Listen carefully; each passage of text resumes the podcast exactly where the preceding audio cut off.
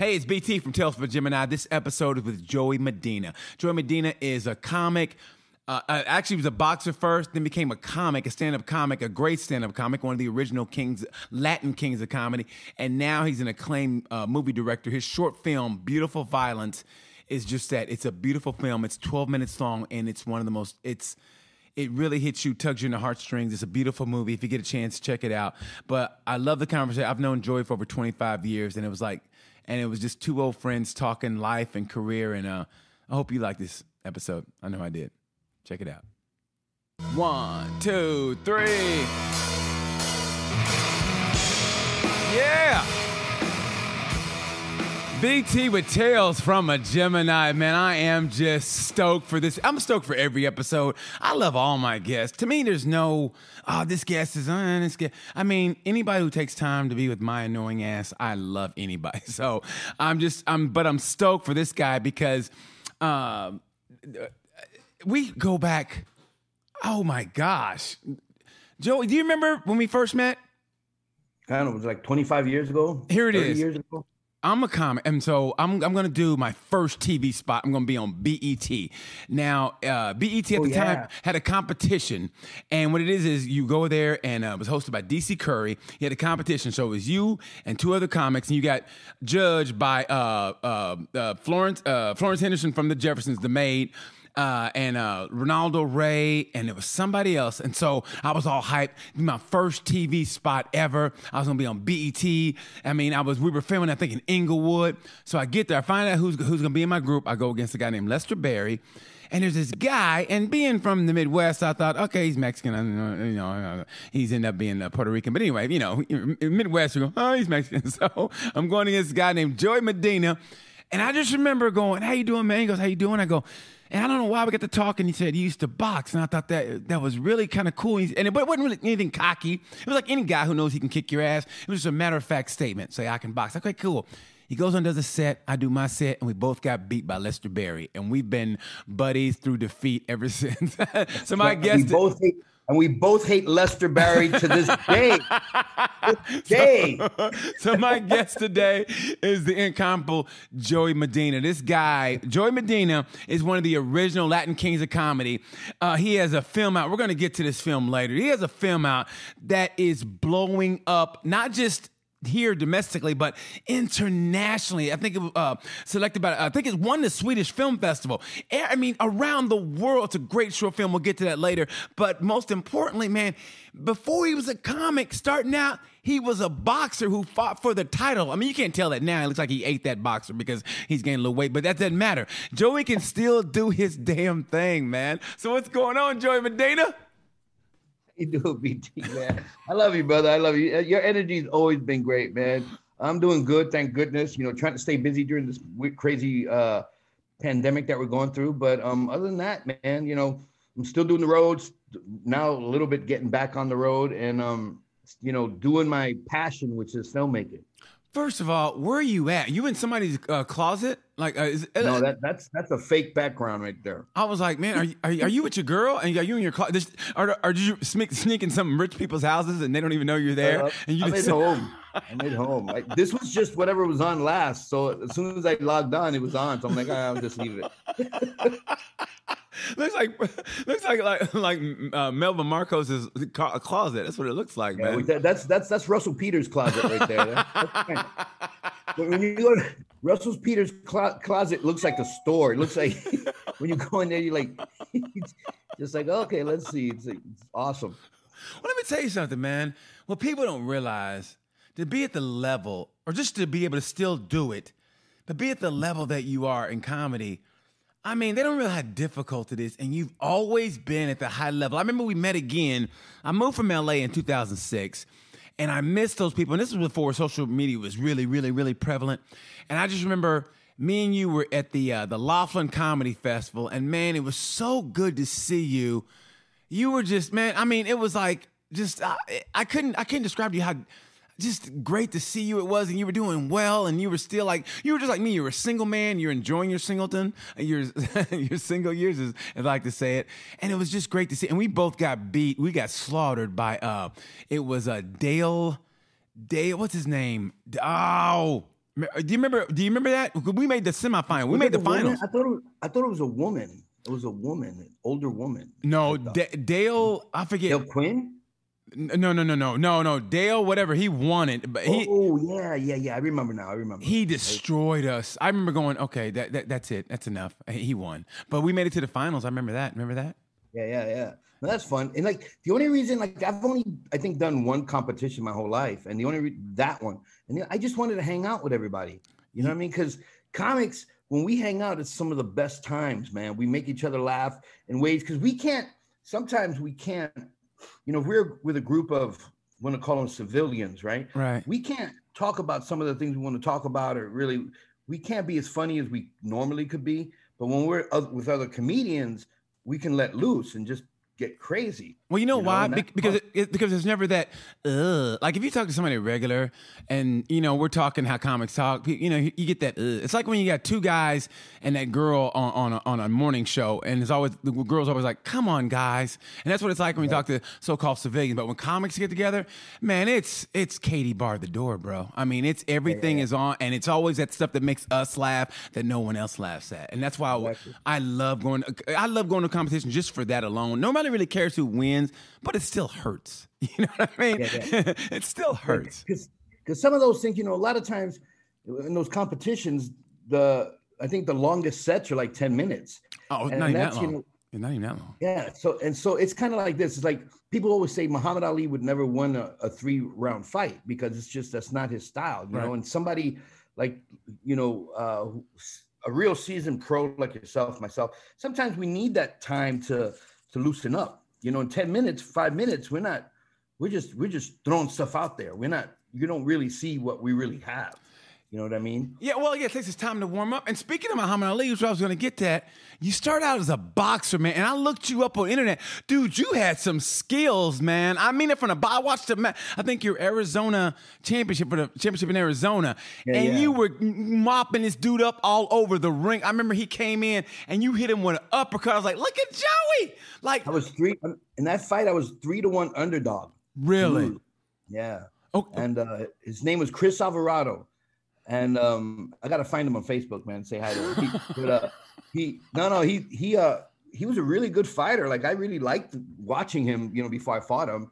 And then um, I just knew, man, this is this is my chance, and I just got to take it. And I did. I knocked him down six times in the fight, and then they stopped the fight in the eleventh round.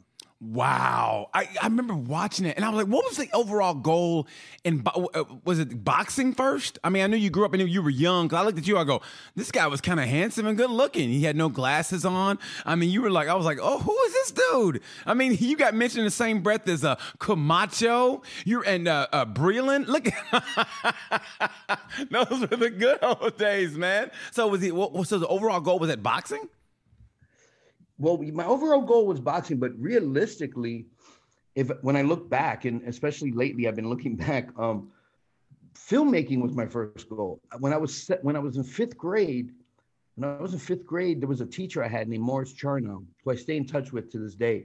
He um he had a he showed his art class a Super 8 film he made with the class before. Okay. And it was basically like a, a Batman parody with, with kids, right? You know, like he would hold up for the bat rope was a jump rope, and he just had little. It, it was no sound because it was Super 8. And I remember looking at that film, like with my jaw dropped and thinking, I want to make that. I didn't know what I wanted to do. Like I didn't. I don't want to be in front of the camera. I don't want to be Batman. I wanted to be the guy who made Batman. I remember thinking that. And I didn't know that was called director or filmmaker. I just knew I wanted to do that. So in seventh grade, two years later, my shop teacher sold me a stolen projector, a camera, and a screen. And it, it all said the Board of Education on it, right? And for 50, true story, for 50 bucks, for 50 bucks. And so I made I made a Godzilla, a King Kong movie with with my with my family, and it was really, and it was cool. And then that was it. Filmmaking went after that, I started into boxing. So I, you know, I forgot my filmmaking. But, but it was actually filmmaking was first. But actually, you didn't because you did your own documentary. Yeah, unboxing.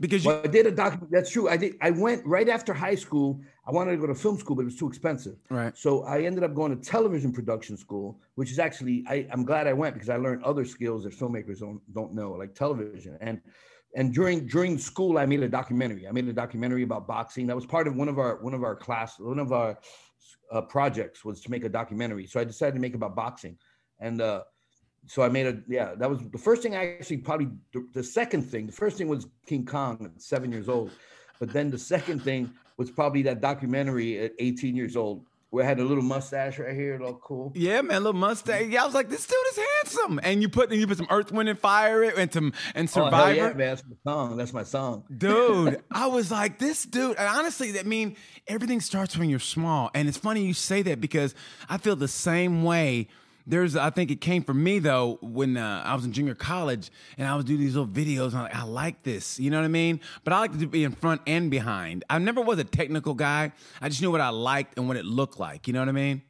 Yeah, and that's basically being a director, man. It's like you know you don't have to know everything. It's good to know all the technical stuff, or at least a little bit about it, because then you can request certain things. You can say, "Well, I need, a, I want to, I want a light behind him right here. I want this. I want, I want this lit up over here. You know what I mean? If the if the cinematographer doesn't catch it. So it's always important to know a little bit, even the editing, because I love like I hate editing. I know how to edit, but I hate editing. But I can sit with an editor for 20 hours. It don't bother me at all. Because mm-hmm. t- all I'm doing is directing, you know, after the fact. That's the way I feel like. So it's like, so when but when in editing, you you you want to know, like, look, that's a bad shot, or you know, the guy, like for instance, on this last film I did, there was a couple of shots where you know, um, they hand each other wallets. And at one point, like the wallet's in the wrong hand. So we had to, you know, I knew I knew how to already fix it. I'm like, look, just flip the image around. And then on, on another shot, he was holding it, he was holding the picture, not the wallet. I'm like, well, let's just crop that. And these are all my suggestions.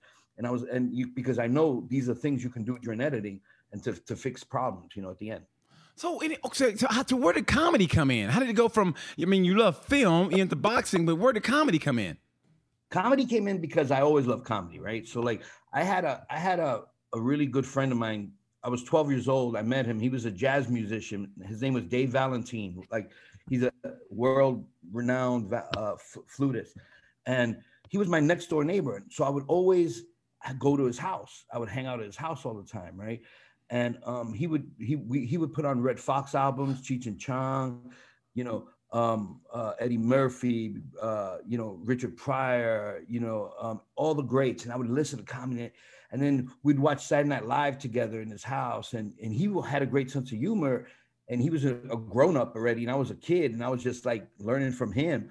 And then, um, and then I just remembered, you know, I just, I just love being, I love funniness. Yes. And then, so fast forward, you know, uh, be, right before comedy, you know, my, I was actually, uh, I would I always loved comedy. Always loved comedy. I would watch it. I was but but to me it was like it was like um people who love sports. Like they know they know everything about sports. They love sports. They know all the players, but they don't play sports. Yeah. So it was like that. I love comedy. I knew everything about comedy, but I didn't. I couldn't. I was too shy. Right. I think I was too shy. So, so one day they opened. I was living in Tucson, Arizona, where I had my boxing career, and then uh, they opened up a, a, a, real comedy club called Laughs Comedy Club. It yes. wasn't a comedy night in a bar. It was a club. Yes. And you know, with a brick wall like you would see on television. And I remember going there, looking at the wall, going, "Oh my god!" And the microphone, going, "This is a real stage."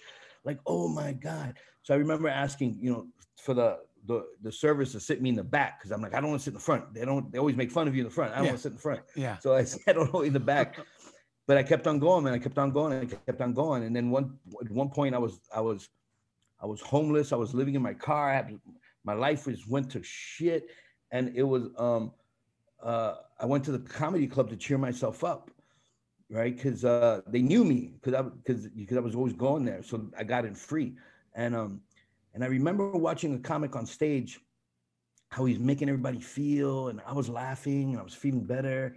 And I told myself, I go, wait a second. I have nothing to lose.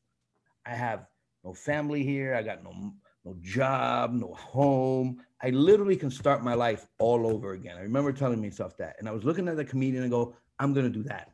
I'm gonna become him. I'm gonna be a, a, become a comedian, and that was it. I put all my eggs in that basket, man, and, and I didn't turn back. Do you remember who the comic was? Ooh, I wish I did. I don't remember. Um, I don't remember. Um, I remember he's a black comic. That was it. Could have been you. Who knows? But, uh, uh, man. I'm I- not, but- I'm not that do old, remember- man. I, I, but I do remember that moment where I knew my life was going to change. I go, I, I had a goal. Like I'm gonna, like it, it. I was throwing in my mind. I'm going. I think I'm gonna go to school and try to become a lawyer. Like I was trying to throw all these other things in my mind, and then, um, but but then I, I, I love the feeling of the way that comedian made the crowd feel, Yeah. the way he was feeling, right? And I'm like, I'm gonna do that because you know how it is, man. When we go up on a stage and we have a great set and people people love it and laugh. It's like you you can't beat that. It's a drug, man. It's it's a I'm addicted to it. It's Yeah. a drug. Yeah, man. I, okay, so you did that. Okay, so what happened though? How did your box? How did you get to that point? But where did boxing kind of go wrong? Did you get knocked the fuck out, and you were like, "All right, I'm done with this shit"? And then like, and then some manager took your money. I mean, how did you end at that point? No, it it uh I didn't get I I, I fought for the NABF title and I lost. I got robbed, man. I got totally robbed. Yeah. But um um right after that, I guess it just my heart kind of just went out. Like it just didn't I don't want to do it anymore. Yeah. You know, and um and because in boxing, man, you you you gotta want to do it every day. Yes. It has to be a if you don't want to, then don't do it because it's dangerous, right? Oh yeah. so but so it, yeah it was just something i wanted i was done. Like it was just all right i'm done. I love it. I still love boxing. Greatest sport ever. I still watch it love it. But it was just i didn't want to do it anymore. And um and then that was it. And then you know once i fell in love with comedy where i wanted to do it all my attention went there. That was it. It was just all i thought about. It became it became my my new love. Like you know you you broke up with somebody and then you found somebody else and that was it. Like so it was your, there was your rebound. So comedy was your rebound, it's my rebound and it was it was i did it it was a good decision and and you've been with her ever since. You've been with her ever since. that's right that's my girl And it's know? And it's opened up other doors for you also because you also became a leader in comedy because you wanted the original Latin kings of comedy. Yeah, yeah, and that was awesome, man. And I knew when that happened, my life was gonna change. Because when it was happening, I'm, you know, um, Like, how did you know? was How did you know? And how did that come about? just because I knew that the way the whole thing came about was, you know, the original Kings of Comedy, you know, with Cedric and all the other guys, um, came out right, and then during that time, I was opening for Paul Rodriguez all the time, and Paul was doing great, and then they decided to to uh, to do a tour with George Lopez and Carlos Mencia, and then Alex Reymundo and I were kind of opening. Mhm. And then they were thinking about doing something like the Latin Kings of Comedy, right? But the thing is, the Latin Kings of Comedy was actually the title. The, the title Kings of Comedy is owned by Walter Latham. Right. He owns the title, and Paramount Pictures made the movie. So you just can't make a, you can't call it that. It has to be given to you, right? So, so we decided to shoot something in El Paso, Texas Yes. My And- town. and and it was beautiful set like the set was like gorgeous it was like a million dollars to make that set it was a it was we were there for a whole week shooting paramount pictures walter latham came to see if they liked it. And the show was great. We shot four shows and um they loved it. And they were like yep okay it's going to be the latin kings comedy. Paramount picked it up. That means now it's a movie Wow. so it lit, it never went to it, it didn't go to TV first. It went to um, theaters first. We were movie theaters first. wow. What Yeah. was that experience like to see yourself on the screen, bro? Amazing, dude. The, the our our premiere was um in at, at the Mann's Chinese Theater. So to, so to watch it, it was the first time I ever sat in the back of the audience watching the audience watch me, and that was weird. That felt weird. It was great because they laughed at all the right places. Yeah. You know Yeah. I mean? Yeah. and it's like um it's like what I do now when I when I make a movie I watch if it's funny I want them to laugh at the right places but but this was the first time it was ever stand up so um it was really good there was a good focus group um and then it played every you know it played um it was limited cities I guess but it was but it played pretty much throughout the country. It played in New York or played in all the big cities. And it was funny because anytime I would do a show anywhere I would right after the show I would catch the last showing of the film you know, and I would see Yeah. people watch me again, and then, would- you know, then, then they would they would see me afterwards and go, "Hey, that was you." I'm like, "Yeah, that was me." how many how many how many girls did you coerce after after that? oh Lord! Was, was- Back in the day, was it a good run? Uh, was it a good run? it was a good run. It was a good run. It was a good run. But now that's all over. Why? Are you married now? Are you married now? Well, I'm like I'm married. Me and my girlfriend been together like like 15 years. Oh my God! Good for you, man. I mean that. Good Yeah. for you. I'm happy for you. We, we fart in front of each other now. It's all you know. It's all good.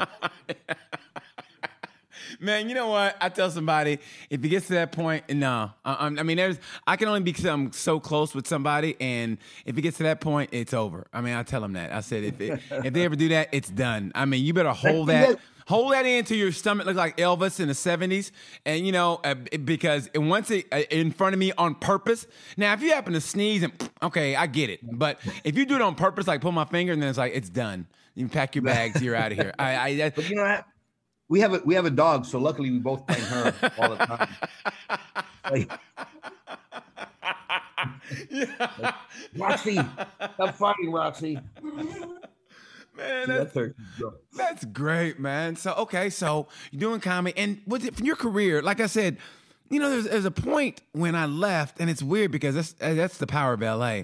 I felt like a year or two after I left, I didn't recognize anybody, and then once social media came, and I see all these comics in LA, I'm like, I don't know any of these guys, and that's why it's so great now to see you and still, like I said, at a high level and still doing the damn thing. And, and did you reach a point to where? Yeah, I think everybody's career kind of stalemates for a little bit, where you go and you, or you're banging your head against the wall. Did you experience that? Oh yeah, all the time, And- and I think we all. I mean, I would assume we all do, and it it happens. Um, especially the longer you're in, right? It happens and then goes away, comes back. I've had ups and downs. I've had really good ups, Yeah.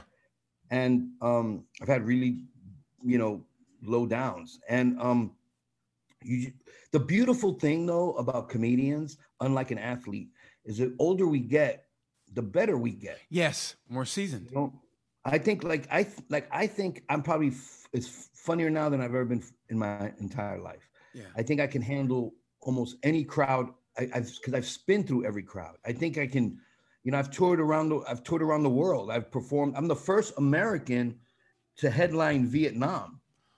Wow, I didn't realize yeah, that. I'm not talking about. I'm not talking about even the you know military. We're not talking about military. That's Bob Hope stuff, right? Right. I I, I headlined Vietnam, and um, first American. I didn't know that until I got there. But um, so you know, in the beginning of my career, I didn't. I, I could never do that. You know, I think I'm like, oh, I could never do that because you don't know how to manipulate the audience. You don't know how to work the audience. You don't know how to use your timing. You know, and then Yeah. the, the longer you know, like guys like you and I who've been doing it forever, we we pretty much we're gonna we're gonna do all right no matter where we are. Yeah. Right. And if we don't, eh, it's okay, and we move on. Man, that is so true. I mean, honestly, it's like it's weird, but I can take an L and be like, eh, you know, one of the things, uh, you know, I, I should have done the uh, the family material this show. Eh, whatever. Eh, the new the new joke works, so blah, and you move on. And I think, and it's and weird because.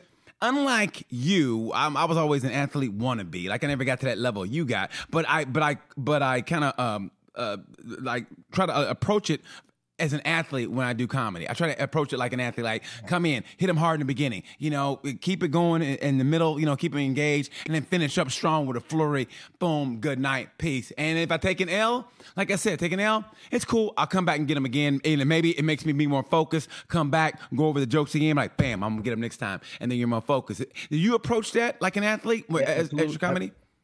Absolutely. Like for instance, you know, it's it's like watching the uh, the the audience. I mean, sorry, watching the comedian in front of me is like watching the watching my opponent before I fight him, because I get to see what the audience is like.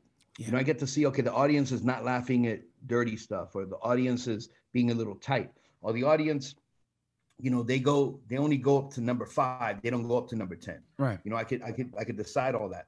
And then I also when I'm on stage, you know, I just like in boxing, I always knew by the first punch how I'm gonna do.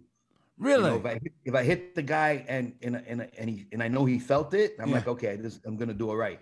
If I hit the guy and he just looks at me, I'm like, okay, I gotta work, I gotta work, right? So it's like like and it's like that's like in comedy, right? You you you, you they're not laughing right away. You're like, okay, okay, I got to work. But the beautiful thing about comedy is just like in boxing that I learned is that I can I change momentum. I'm like sometimes I know, okay, I need to change my momentum, It's okay for, if I just stop. If I now, I, it's okay if I speed up right now. It's okay if I slow down right now.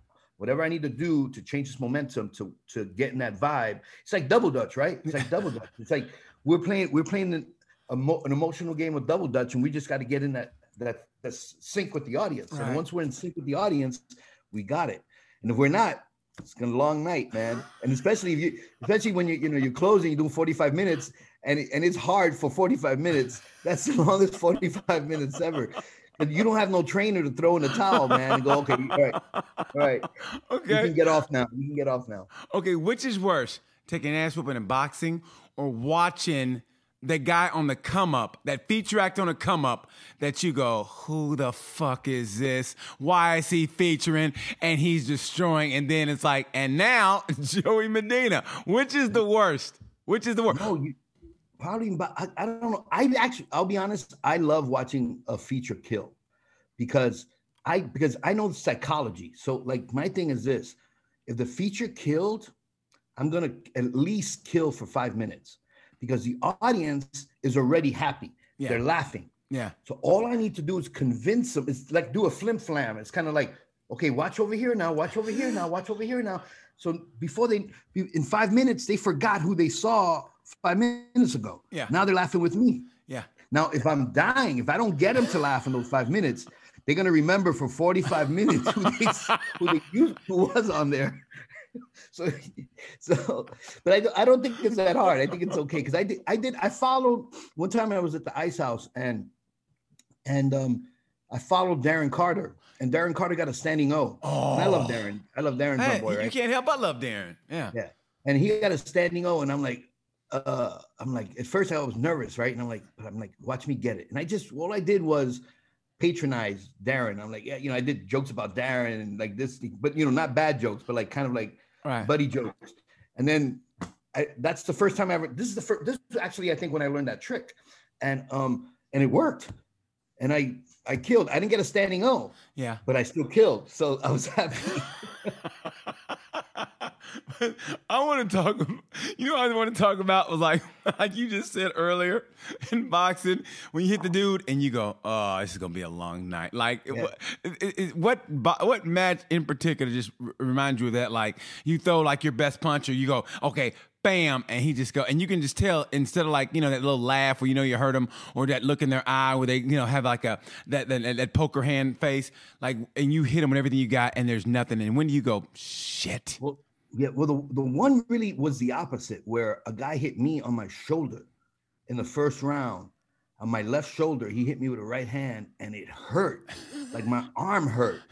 And I remember thinking, "Oh shit, I got to keep my hands up, man, because if this guy hits me, gonna, he's gonna, it's gonna hurt, man." So, so it, he did. It was the opposite. Like I'm like, uh, you know, I started doing this the whole time, man.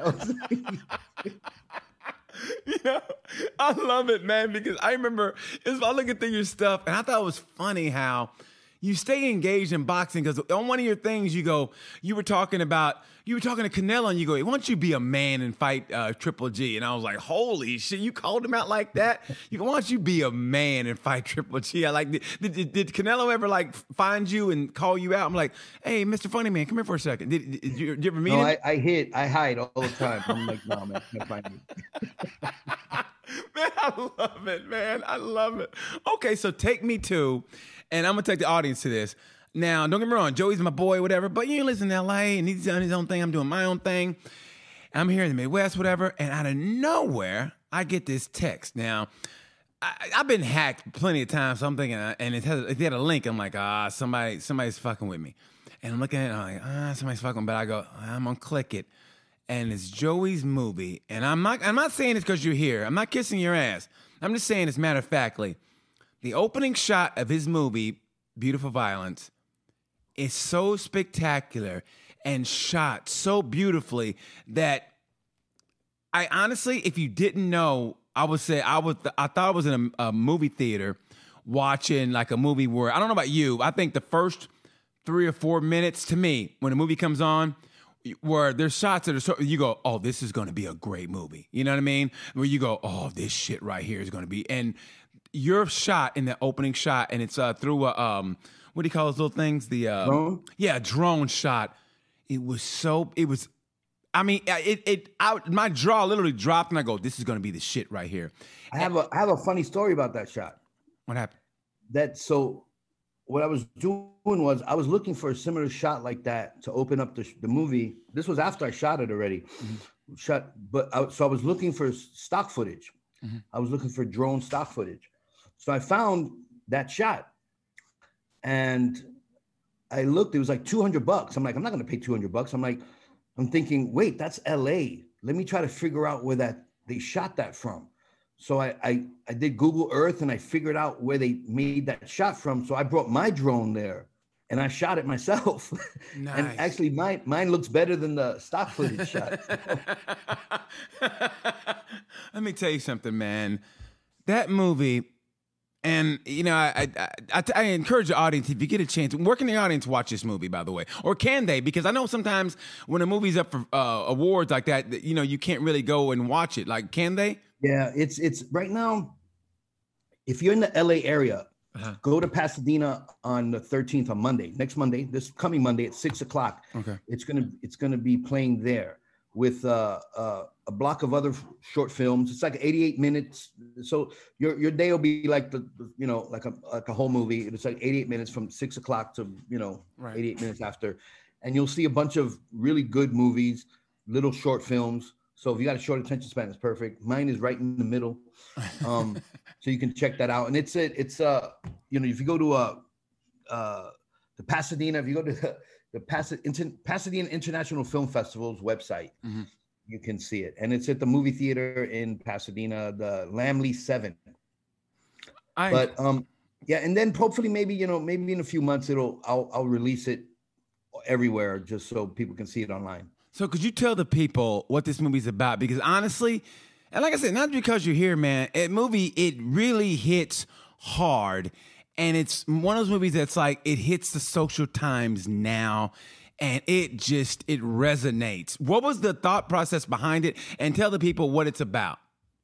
Okay, well, the, the re- actually I wasn't even going to make that movie. I was making another one, and then uh, about a transgender drag queen then pan, the pandemic hit, and I couldn't make it because there was just too many people, too many, you know, too many actors, too many. It was too big of a project, so I couldn't do it. Okay. So I decided I want to do something where I could just shoot it with like one or two actors uh, uh, and one location.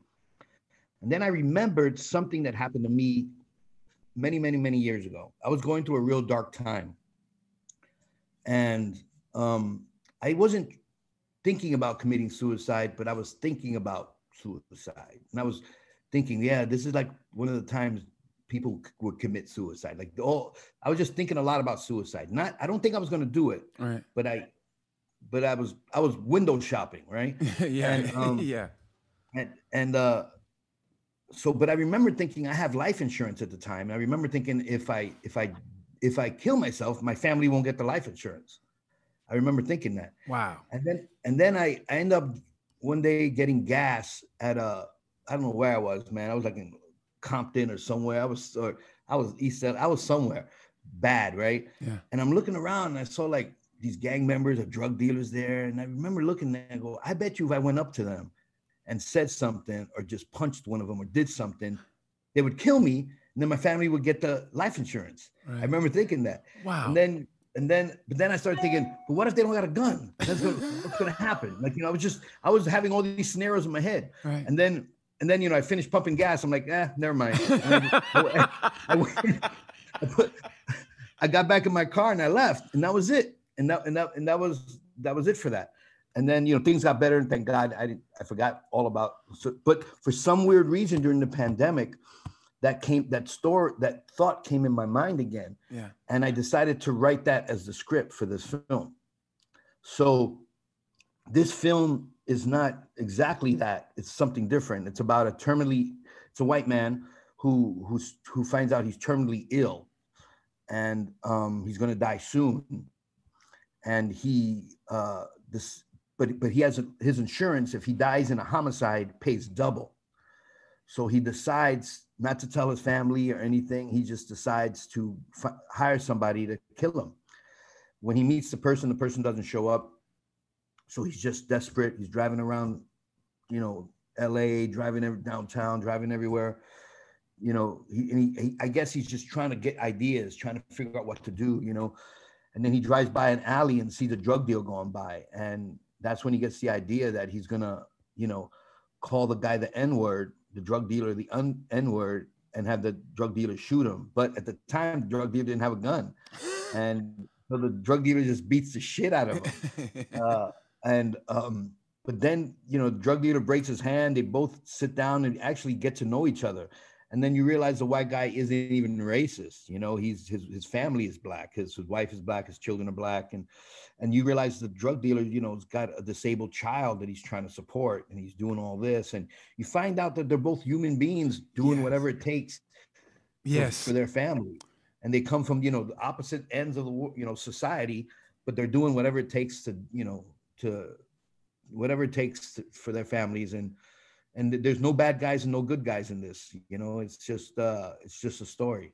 I i honestly man it really just touched me and it was so fucking beautiful. Because in the beginning yeah before i knew it and he's saying i go what the fuck i was like what? I was like yeah, beat his ass eric you know? And i was like and then man when they sat and talked and it's and I tell people now I'm a cheesy dude and and corny and all that, but it's so true when you get somebody one on one and you get you know the yelling and everything stopped and you look somebody in the eye or you get that one on one conversation and you break down that shit, man. We're all just human being. I mean, yeah, we got the color, but and and in the end, after everything's stripped away, you're human beings, and human beings have the same basic need. That's love, protection, you know, and just that's that's why it was it's so fucking beautiful. And when I saw those awards for that movie, I was like, yeah, this is deserving. I mean, I don't know what the other movies are, are you know, whatever. And I I just love filmmaking also, yeah, and and and I, I just it just really man, it hit me hard and I was so Thank grateful that that that you sent it to me. Thank you, brother, and uh, that means a lot to me, man. Because my thing is this: I I love making stuff that, even though I'm a comedian, I love making dramas. I mean, I do comedy too, but I love making dramas, right? And I love, I love films that make people feel something. Yes. And um, and um, you know, people, you know, a couple of people have told me they've cried. A couple people, and you know, it's funny. The, the, so far, I've won two Best Actor awards, right? The film has won two Best Actor awards, and and the actor who won was uh, Eric Blake, who's a comedian. He's a comedian. He's a very funny guy. Yeah, yeah, and it's actually, I think, if not his first, it's one of his first roles. And I didn't even want Eric for the part because I I wanted a larger person. I wanted Craig Robinson was actually going to was considering to do the part. I wanted a really big black guy to be, and I re, I wanted a really small white guy. Yeah. So so Bill Dawes, who's who who plays uh, Chad, the white guy, right. who's also a comedian. Yeah. Um, they both did an amazing job. They really yes, they did. did. Incredible, yeah. both of those guys. Shout out to both and, those guys. And but the funny thing is, both of them weren't my first choice, right? And um, only because of their size. Right. Bill Bill is a, a buff dude. Like right. we had to get Bill. I got had to get big Bill like really a baggy, you know, jacket, really baggy clothes because I wanted him to look smaller. He's really fit and shape. I didn't want that size body, but because of the pandemic and because of everything, but they, you know, I'm like, oh, okay, my, I'm, i was like, I was like, what I'm gonna do because I couldn't do no live auditions. Right. And, oh um, wow. Okay. Yeah. But they both nailed it, man. They both nailed it. They both did a really great job, and they deserved the part. They both did deserve the part. And you know, look at it. You, you saw it. They they did great. I mean, Bill killed it. Eric killed it. You know, Eric. One of the things I was worrying about Eric was um, while I was shooting was I didn't want it to be too melodramatic. And while I was editing it, I was seeing a little bit of it being a little melodramatic. Mm-hmm. But then I'm thinking, I'm like, it also feels real to me though, because Eric Eric has gone through stuff. Eric had stuff happen to his son. Eric did was involved, and I'm not saying anything that's private. He he said this yeah. in, on another podcast. He's he was dealing drugs. So Eric actually lived this. And when I was watching him perform, I was I was into it. I was believing it, and I was kind of rewriting the editing in my mind because I wanted him just to keep going. And and it turned out perfect. It turned I, I'm like I have no complaints. I'm very happy. Like they he both killed it. And there was another editor. There's a scene where he talks about his son and he starts you know kind of crying and people like some another editor once said, "Oh, you should cut that out. That's too." I'm like, "No, man." I go, "That's it. That's the nitty gritty. That's what everybody's gonna love." And I was right. And he won, and everything. You know, eh, when he won those two awards, I told him, I said, "That's the scene, or that's the you know, that's the shot." Yeah. When you talk about your son, that that that why you won because everybody feels it. Yeah, man. I mean, you break the toughest guy. I just remember watching the HBO documentary of the, the Iceman, the hitman uh, for the uh, for the mob and this guy killed people, didn't know anything. But man, when he talked about his kids, he would tear up. I mean, the guy, I don't know how many people he's executed, killed, whatever, but talked about his kids, and that's what made him cry. The grown man cry. And it, it is, man. It's about the kids, man. The fucking kids. And the only thing, yeah. the only thing, the only drawback I think to that movie that for me personally is that uh, you never even contacted me because I am like Denzel Jr. I would have bought something to that role. I mean, anyway, but we'll, we'll talk about that later. But uh, yeah, but I really I think, I think you're you're you're too articulate, man. I don't think you would. Whatever. You know, when you have a dude, whenever, uh, like, okay, t- put, put, put this way. Whenever somebody, like, when Wayne Brady goes on a killing spree, I want to be the uh-huh. guy to play him in the movie, the, the, the made for TV movie. Please let me do that. I want Billy Blanks to go on a, on a killing spree. I want him to hey, kill his family. Yeah, Billy Blanks. No, but you know, hey, you're a good actor too, man. I saw your short film that you did really well on, and you directed yourself, and that's pr- I'm proud of you for that. Thanks, man. You know, I had to send it to her. I go, well, he sent me my, he sent me his, and he sent it. so it's it's weird because I know why I screwed up, but I had to do it for myself. You know what I mean? And let me take, and it's weird because I've always wanted to be in front of the camera. Like I take acting classes twice a week. I ride my motorcycle down to Louisville, Kentucky, which is about an hour and a half, two hours uh, every Monday and Wednesday to to to stay on my game because when I get the call, I want to be ready. You know, I'm like I'm like that second string quarterback. I'm like Brady when he was behind Drew Bledsoe. When I get the call, I'm gonna be ready. So I'm taking acting classes twice a week, and I just remember like shooting that movie, and you know, I'm getting, I'm watching, I'm doing, I'm going I'm liking behind the camera even more than in front. And then it was my time to do a scene. I'd be like, okay, yeah, I'm ready. And I like, I like the behind the scenes. I like kind of being that coach going, okay, how about give me a different look? Okay, give me a different kind of inflection. Okay. And and trying to get the act, trying to get what you want out of that actor. That's what I love more than I thought I would. I like I like directing th- more than I thought I would. That's good. Good, good. Kids, yeah, directing is fun, man. It, it's really great. And you know, I'm watching it and I'm I'm watching everything, and then as like the producer in me is going, man, how did he get that restaurant? That's a great, that's a great, that's a great set. How did he get the restaurant set? hey man, you know what I did? What I did was I went to this, I went to the Hilton Garden Inn airport location here in Indianapolis, and I said, hey, can I shoot? But I told them what I want to do. They go, yeah. So I went there late at night. It was on a Saturday night. It had to be about one or two in the morning, and it's this drunk guy that kept kind of getting in, and I was like, he's getting on my nerves. But luckily, we ignored him to the point, of, all right, they don't want to talk to me, and we had to shoot like this and then, and yeah. I loved every minute. I mean, we didn't finish that. We shot it in one day. We didn't finish till six in the morning, bro.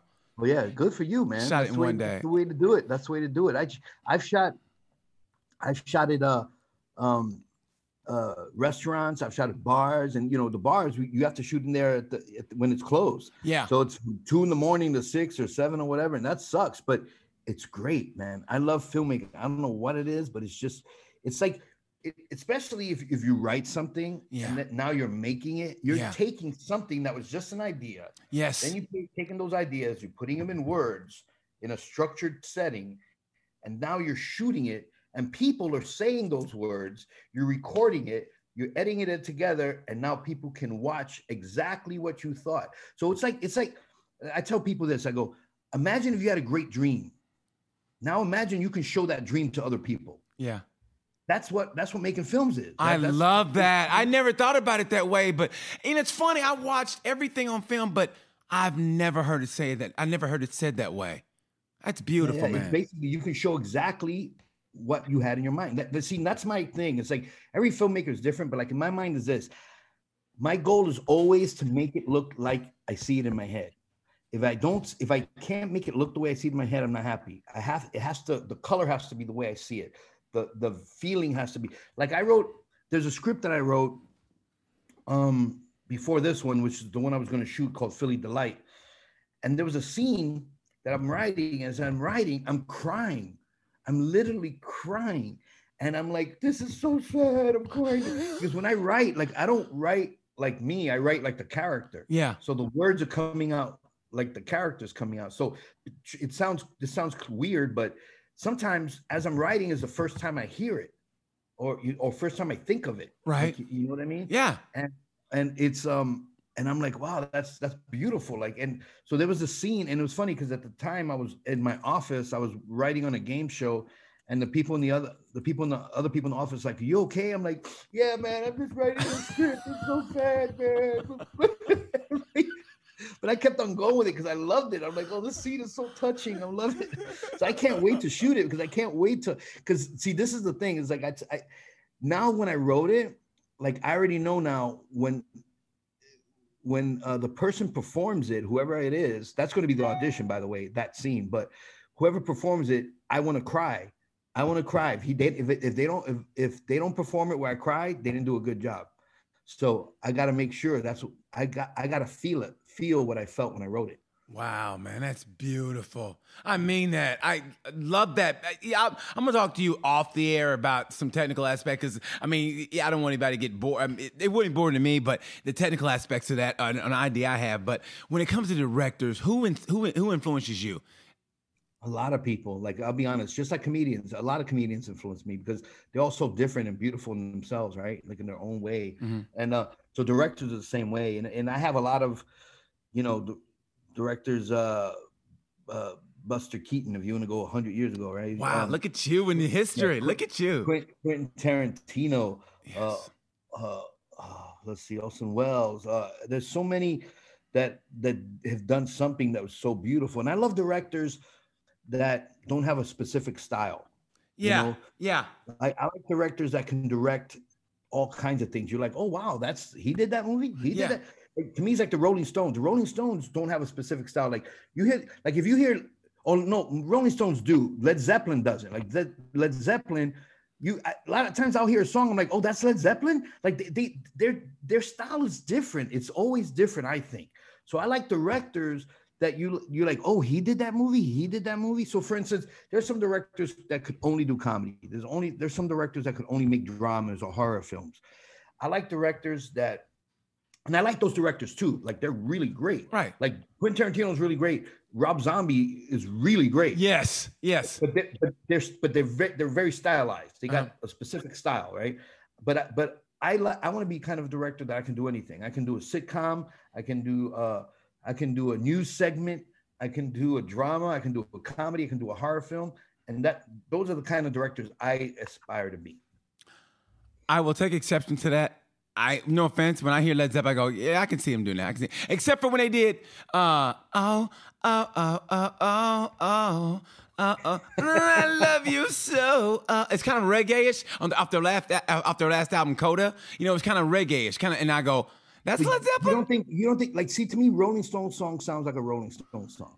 Oh, the group that the group that you go, wow, I didn't expect that is U2. U2 changes their shit so much now that yeah. you go, that's yeah. U2? I mean, because you take, you know, before before before Rattle Hum, I mean, when they came out with Joshua Tree, which was incredible, okay? And then Rattle Hum was a little bit Joshua Tree-ish, but yet and still it was different. They, uh, Angel of Harlem and, and you know, they brought in B.B. King. And then they came in with that Lemon and then they had that uh, with uh, you know Zoo uh, Zoo Nation, and, uh, and, and that was a different sound. So to me, U2 always recreated itself. And this and this BT is why I didn't ask you to play the black.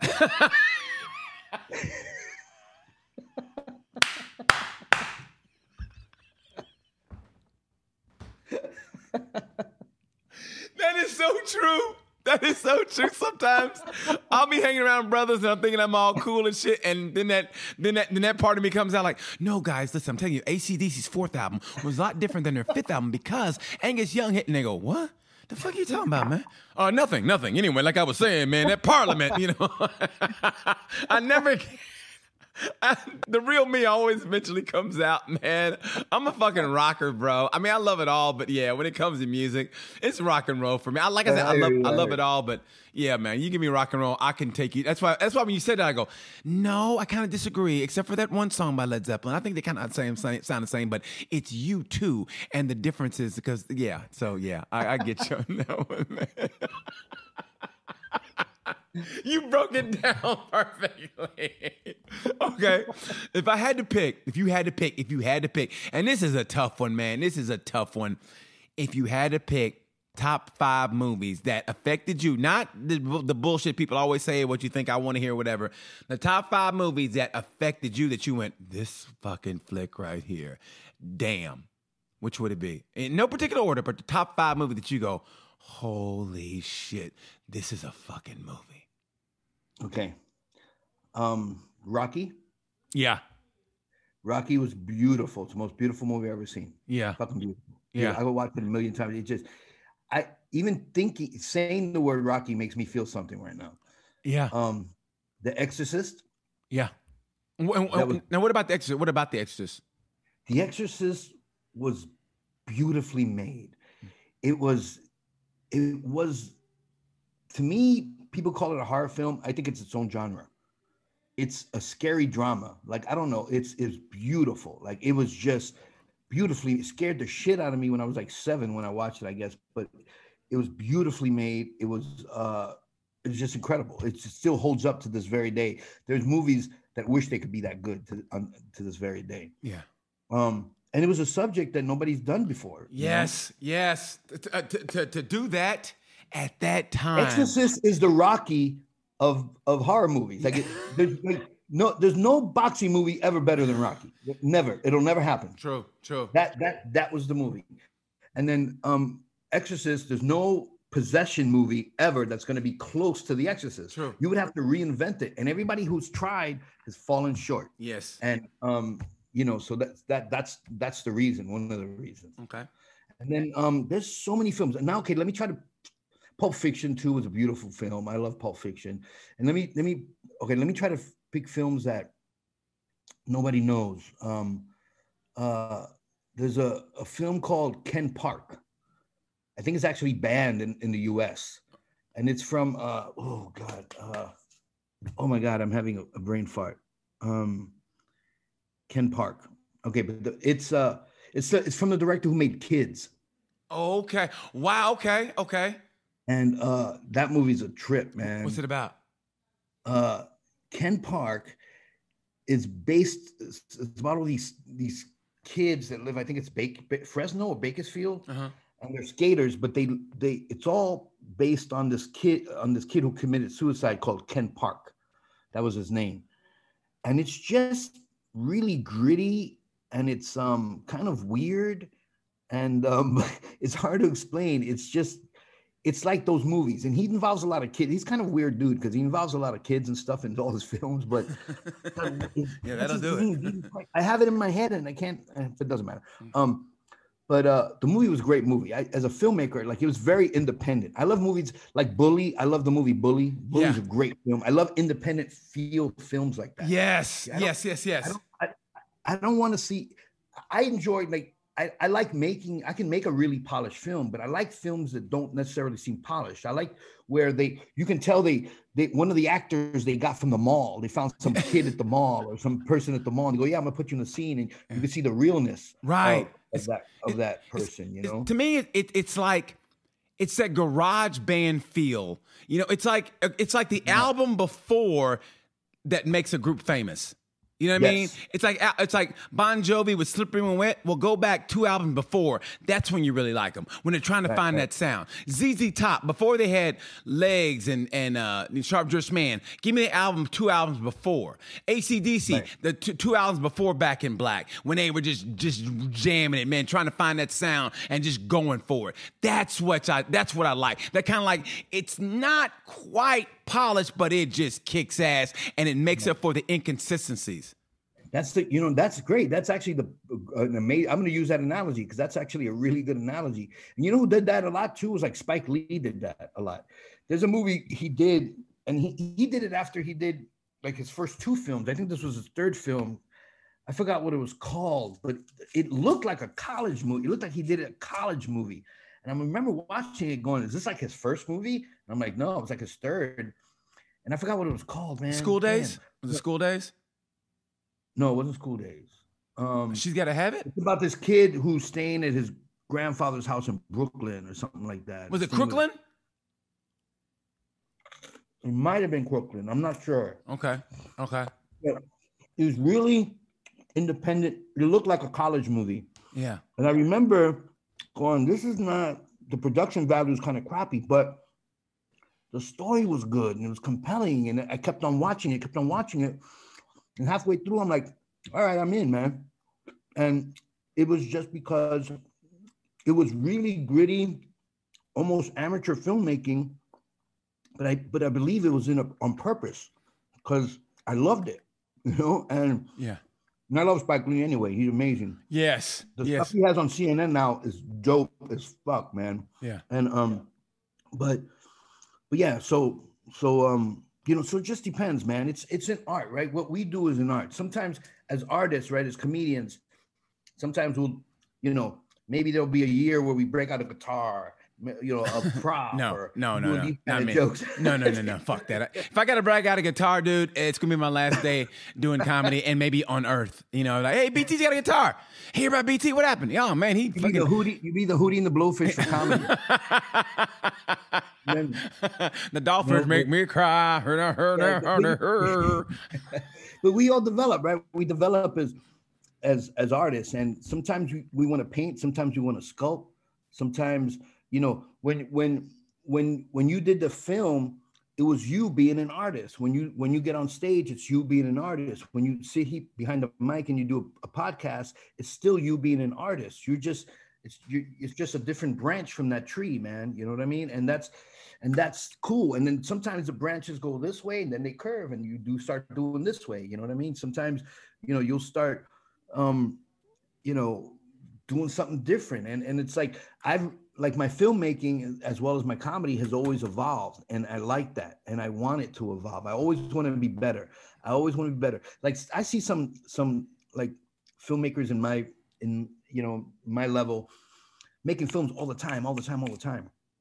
I can't do that. One, because I finance all my own crap, but, but two is because I really pay a lot of attention. I do a lot of pre pre work. I, I do a lot of homework before I shoot something. A Yeah. lot of homework.